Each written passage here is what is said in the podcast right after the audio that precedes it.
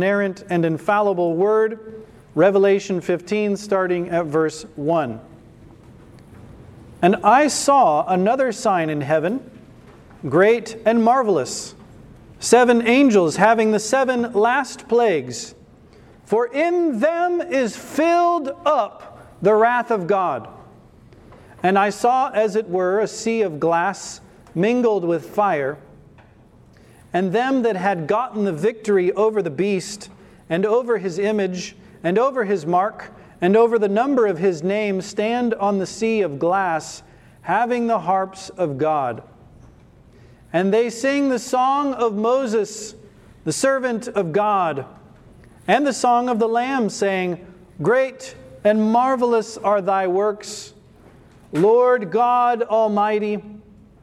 Just and true are thy ways, thou King of saints. Who shall not fear thee, O Lord, and glorify thy name? For thou only art holy.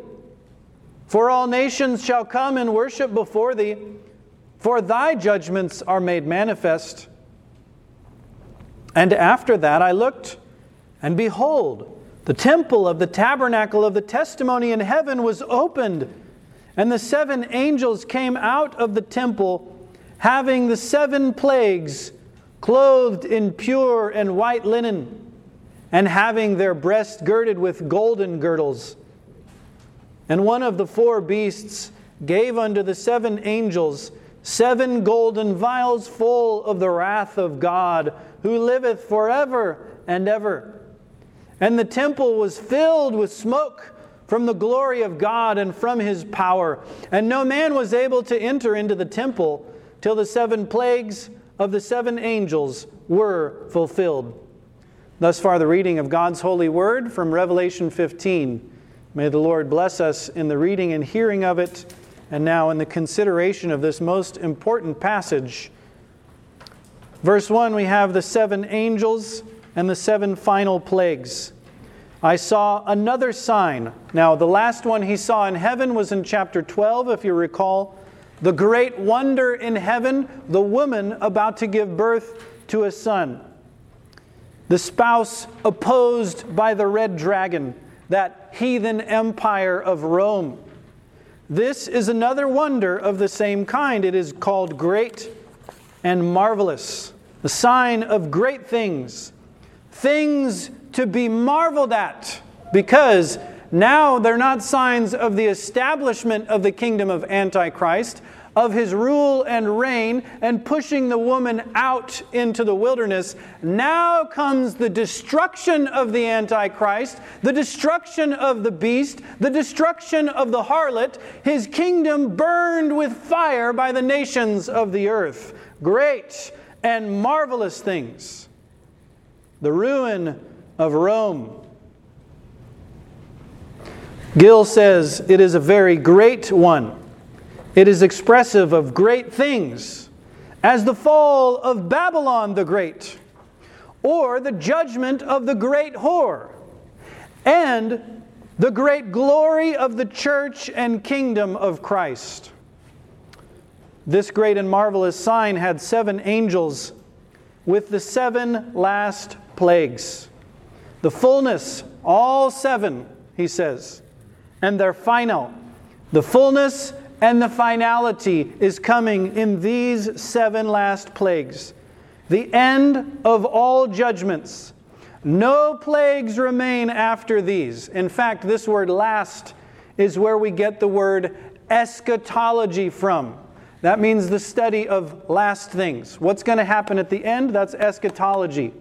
These are the eschatoi, the final ones, the extreme, those last in place or time, according to Thayer. But notice, not just seven, not just the eschaton, the last ones, they're also filling up the wrath of God, he says. In them is filled up. Now, the Greeks had a word, teleo, it means to cause something to come full course so that it's completed. If you ran in a race, you would have a finish line to the race, the telos. When you come to the end, the race is over. You see what he's saying? God's wrath will come to its finish line with these seven vials. Friberg says of this word, teleo, as completing something or bringing it to an end, to conclude, to complete, or in the passive, as it is here, of duration of time to be over, to be ended, to be finished. Who is completing this? God is. It is completed by Him Himself. The wrath is the thing God acts upon. He fills it up. He brings it to an end. He finishes His wrath in what these vials describe. I note then this doctrine. These seven plagues describe the telos, the end, the completion, the eschatos, the filling up, the finality of God's wrath. These seven plagues describe the telos, the end, the completion, the eschatos, the filling up of divine wrath. After which, what do we expect? Any more? Is there some post eschaton, something after the last, something after the fullness? You know, there are people foolish enough to say yes. The Dutch annotations say the seven last plagues, namely, which God shall cause to come upon Antichrist's followers in this world. For after the last judgment, the wrath of God shall abide upon them and upon all wicked men. How long? Forever. That's why these are the final. They describe this series of events leading to the last judgment, and that's it. The seven vials fill up and finalize the wrath of God. This stands as an open rebuke to any notion that the seven vials are not descriptive of some different vision from what went before. Did those others say they were the last judgments, the final wrath, the filling up, the eschaton? Did they use any such language? No.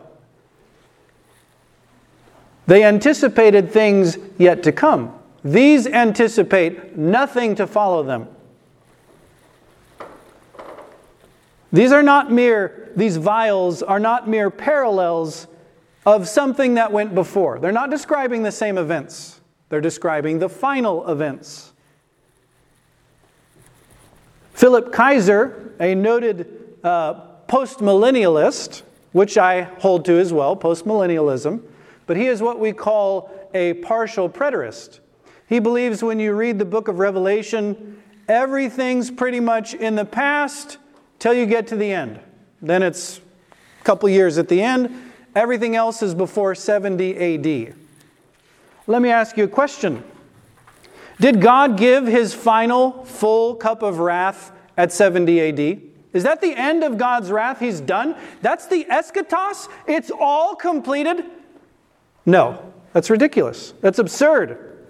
He has a chart in which he says chapters 16 and 17, the vials we're reading about, were fulfilled in the late 60s AD. Oh, really? The late 60s AD, in the first century, God finished all of his wrath, and that's it? No more wrath. You know who believes that? Full preterists, heretics. They say the resurrection has already passed, the second coming of Christ is done, the wrath of God is finished. All we have now is the final state, which is what?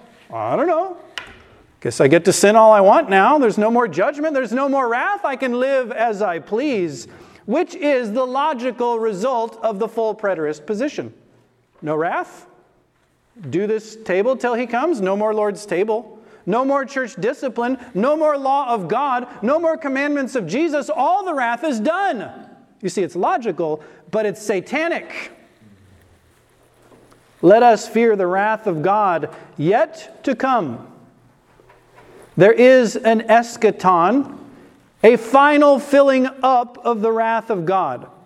And that was most certainly not done at 70 AD.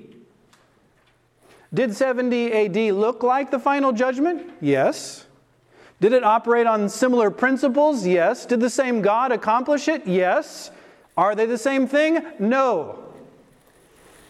Absolutely not. God's wrath is yet to be poured out in its finality.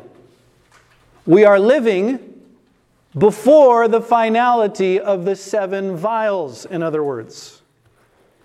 Verses 2 through 4. The song of them which overcame the beast. Verse 2 says, I saw as it were a sea of glass mingled with fire.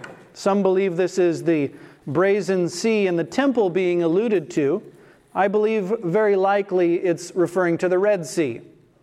When Moses sang his song, when did he do it? Upon the Red Sea. He was there looking down, and they sang a hymn to God of praise to him for what he had done. Now, the fire, of course, you'll recall, led the people of Israel wherever they went. There was a wall of fire that blocked off the Egyptians and then went before them and drove them on to the other side. They were covered by a cloud, they were led by the fire. A sea of glass mingled with fire, not a sea filled with impurities, but a sea of God's perfect purity. Lucid and reflecting the flame of God's glorious presence. These got the victory over the beast, over his image, over his mark, and over the number of his name. Remember the number 666? As Irenaeus thought, perhaps, uh, the Latinos, the Western kingdom, that would be the Antichrist or the man of sin. These trampled upon the beast, the dragon, the seven hills, the whore Babylon. They overcame all. They overcame the kingdom of the Antichrist. And there they stand on the sea of glass. This is a very interesting verb tense. It's a perfect participle. Having taken up their stand, in the present tense, they're constantly singing or constantly having harps, harps of God, excellent harps. Their hearts cleared by God's Spirit and well tuned to praise God for so great a victory, as appeareth by their sweet music of praise.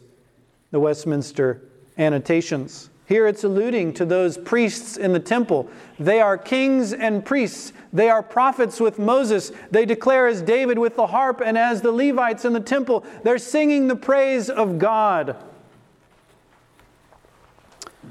Now, when it says they stand upon the sea of glass, we could think of Peter standing upon the water, or our Lord standing upon the water. This is not correct. In Exodus 14, verses 16 through 27, and the following plagues will resemble what happened before this, Moses is said to have stretched out his hand with the same phrase, over the sea, not upon the sea, like he stood on top of it he was raising it above the sea, and God caused it to split. So here, they stand over the sea. They went down into the valley, they came up on the other side, and there they sang their song. They sing this song of Moses, the servant of God, verse 3 tells us. We can read of this song in Exodus chapter 15. The content is very similar to this song. And also the song of the Lamb. Now, wait a second. The Lamb is meek and mild. He represents nothing but the atonement for sins. Moses represents law and justice and punishment and thunder, right? No, that's wrong. Moses and the Lamb sing the same song. The gospel and the law are sweetly complying together in God's economy, as we'll consider later. The song is the song both of Moses, God's slave, and the Son of God, the Lamb of God. They both denounce judgment on God's enemies, specifically on the Antichrist, who punishes and who comes against the people of God, just like Pharaoh did. Notice they say, Great and marvelous are thy works. God is directly addressed concerning the greatness, the largeness, the weightiness of the things that he has done.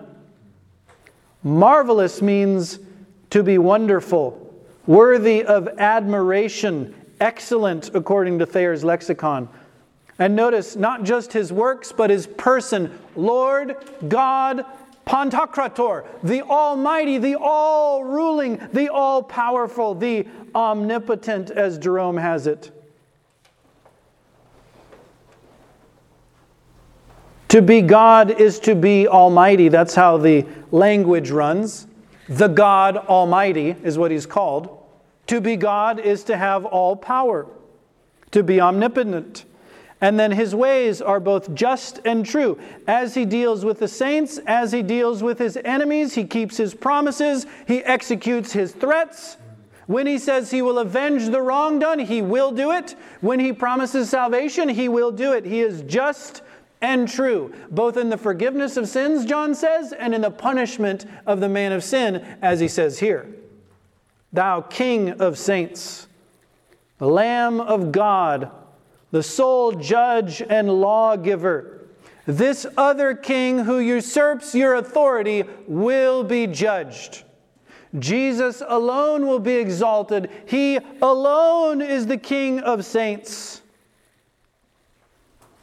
I note then that God is to be worshiped according to his works, his power, his Godhead, his just and true ways, and his rule over his saints as king. God is to be worshiped according to his works, his power, his Godhead, his just and true ways, and the rule that he bears over his saints as king.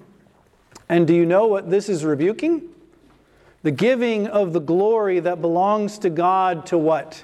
Creatures, men, saints, angels, temples, pastors, elders, popes, giving the glory to the creature rather than the creator who is blessed forever. That's what graven images means when you give the glory downward that God says must go upward to Him and Him alone, not to the saints, not to the angels, but to God Himself. And notice what they say Who shall not fear Thee, O Lord, and glorify Thy name, not creatures?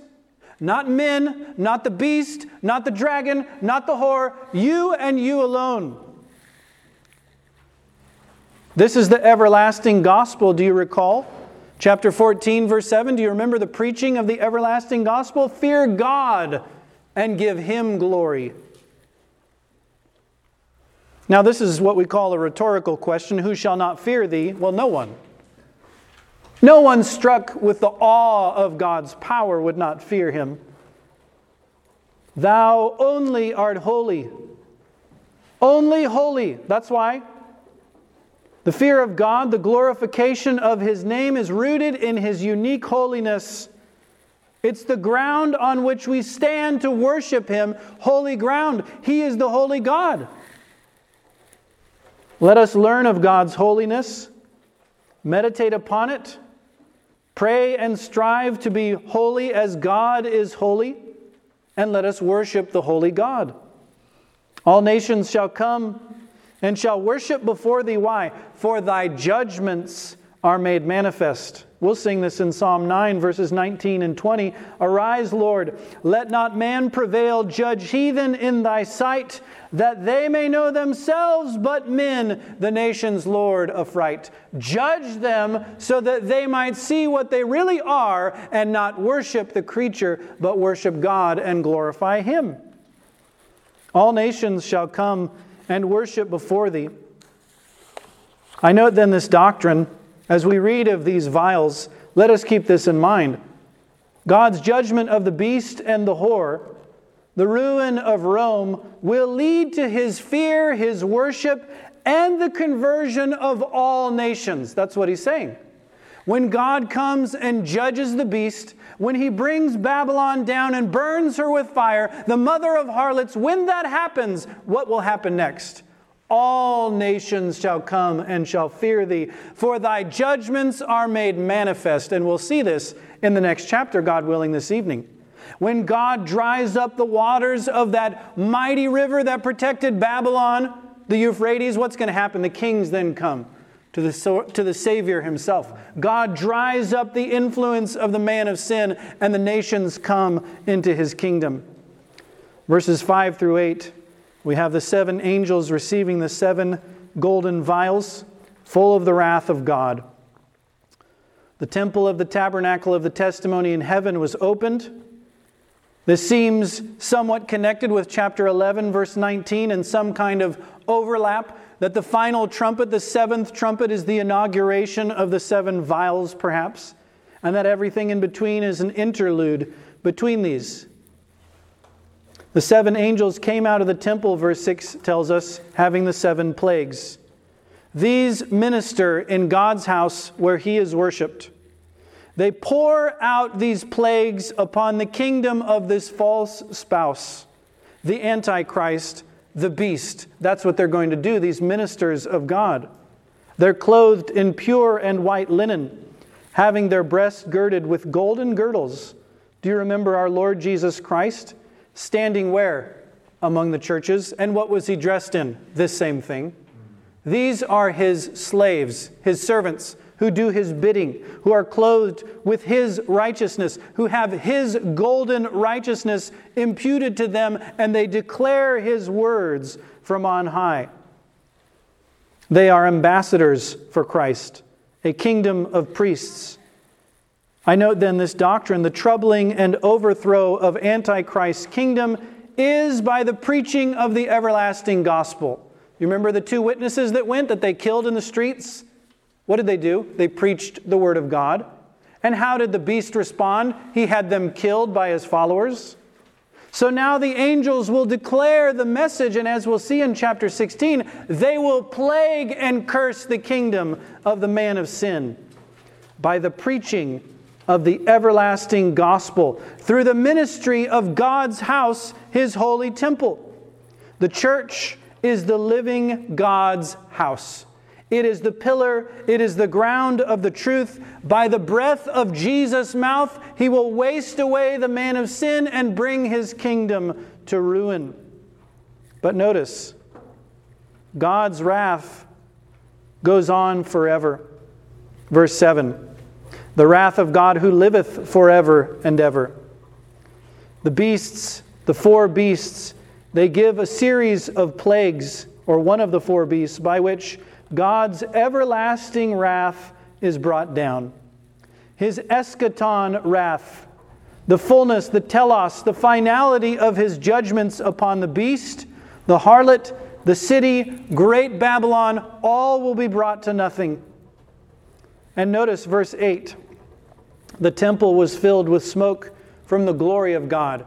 Do you remember the temple being filled? What was it filled with? Well, it was filled with a cloud. You know that a cloud is not the same thing as smoke. What does a cloud bring? It brings rain and darkness. It covers over. What does smoke do? It rises up with stench and heat. What is the difference? God is now filling his house with a message of what? Judgment. There is a fire that's burning. And that fire will come and devour his adversaries. What will happen to Babylon? She'll be burned with what? fire, smoke in his house, the fire of judgment. The glory of God is now going to be a glory of judgment, as it was on Sinai, Exodus 19, verse 18. As Peter says concerning the judgments upon the earth at Pentecost, Acts 2, verse 19. It's the same word here for this smoke that goes up. And no man could enter into the temple till the seven plagues of the seven angels were fulfilled. The heat, the plagues, the blood, the hail, none of them will repent. That's what we're going to find out in chapter 16. God's going to plague them, and how will they respond? Blaspheme his name, curse God in heaven, and refuse repentance. Let us then receive the love of the truth let us learn to glorify the Lord, to fear and to worship Him who alone is holy, not dividing His glory with creatures, whether men, saints, angels, bishops, popes, or the man of sin himself. God alone is to be glorified. And thus far, the exposition of Revelation 15.